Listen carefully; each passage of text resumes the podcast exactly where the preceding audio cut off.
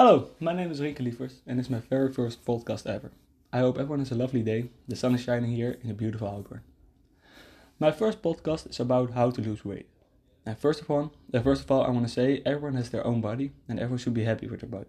But some people want to lose weight, but have no uh, idea, have no clue how to lose weight because not just eating less and being in the gym for 24/7.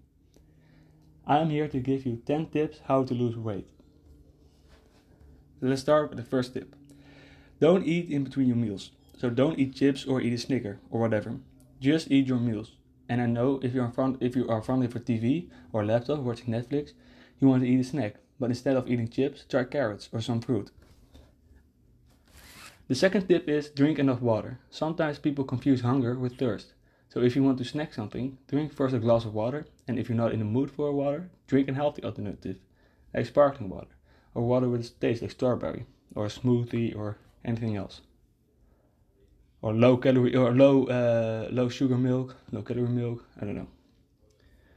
The third tip is eat always breakfast. This may sound weird because you think if I skip a meal, I will eat less calories a day.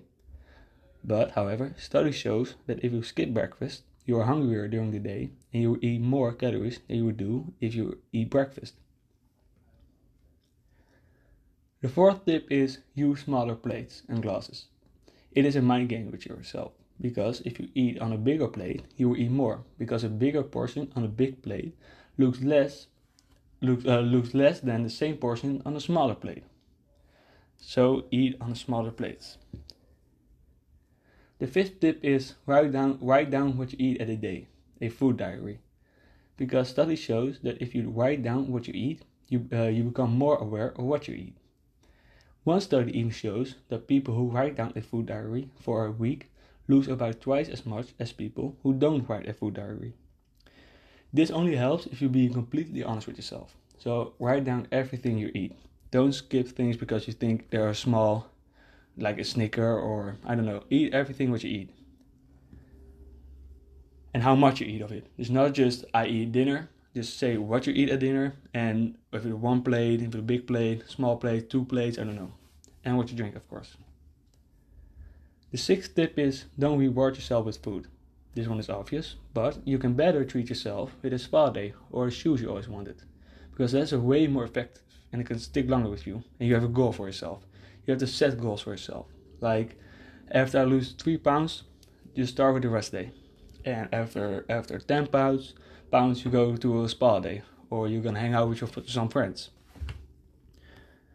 The seventh tip is eat protein at every meal because protein satisfies your hungry pangs and keeps you feeling full for longer. Protein sources such as seafood, beans, lean meat, yogurt, cheese, egg whites, soy, and nuts have been proven to preserve muscle mass and help burn fat. So eat your protein.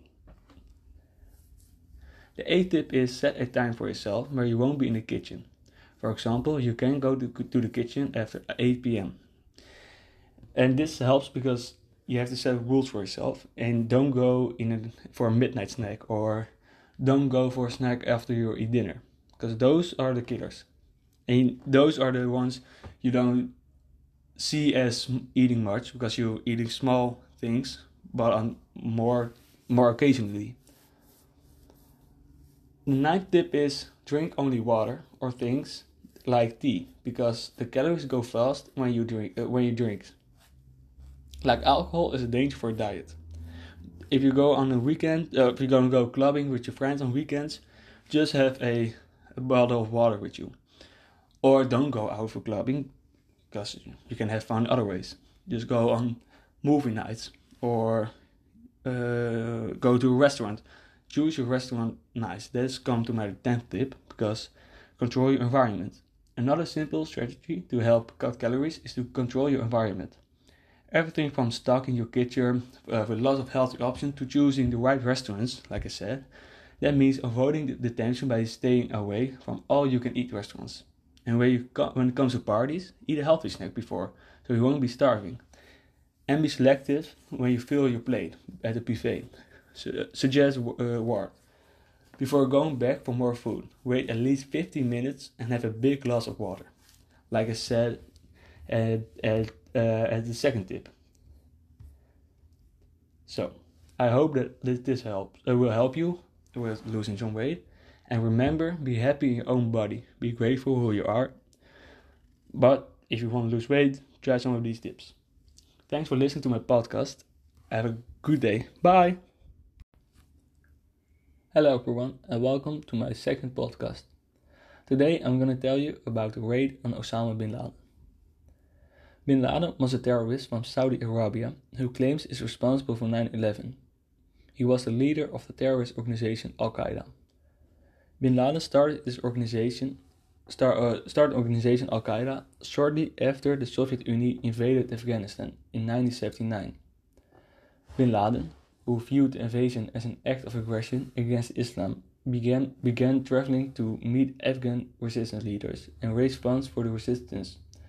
By 1984, his activities were centered mainly in Afghanistan and Pakistan, where he cooperate, cooperated with Azzam to recruit and organize, organize Arab volunteers to fight the Soviet occupation. Bin Laden's financial resources, along with his reputation for pity and for bravery in combat, enchanted his stature as militant leader.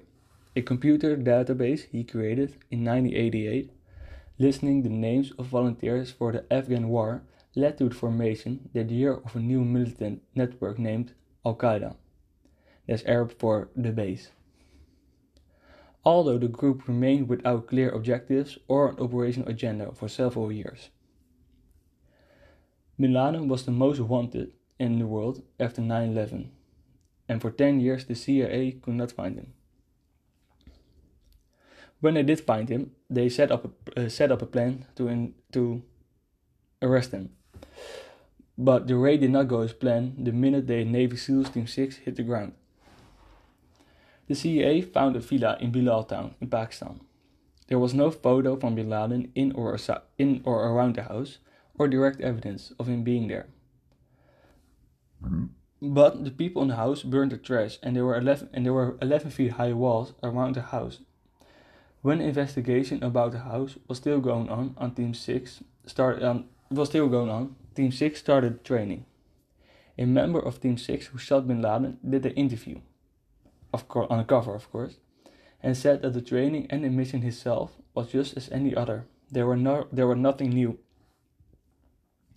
There was nothing new. When former President Obama gave green light to start the mission, even though there was still no direct evidence, the SEALs didn't feel any pressure. The trip to Pakistan was tricky because the United States did not tell Pakistan about the raid, so the two Blackhawks needed to fly under the radar. If they were seen on the radar, the Pakistan military would shut them down in the air. The plan was that one Black Hawk landed on the roof and the other one in the garden. The one in the garden landed rough because the back of the Black Hawk crashed into the wall. The other Black Hawk saw that and decided to land outside the walls. At that point, the SEALs needed to do what they do best, and that's improvise. There were a lot of women and children in the house, so they needed to be careful. When they went to the house, they figured that Osama was on the, on the third floor, so two men went upstairs. One of the, uh, one of the two men did, did, did the interview.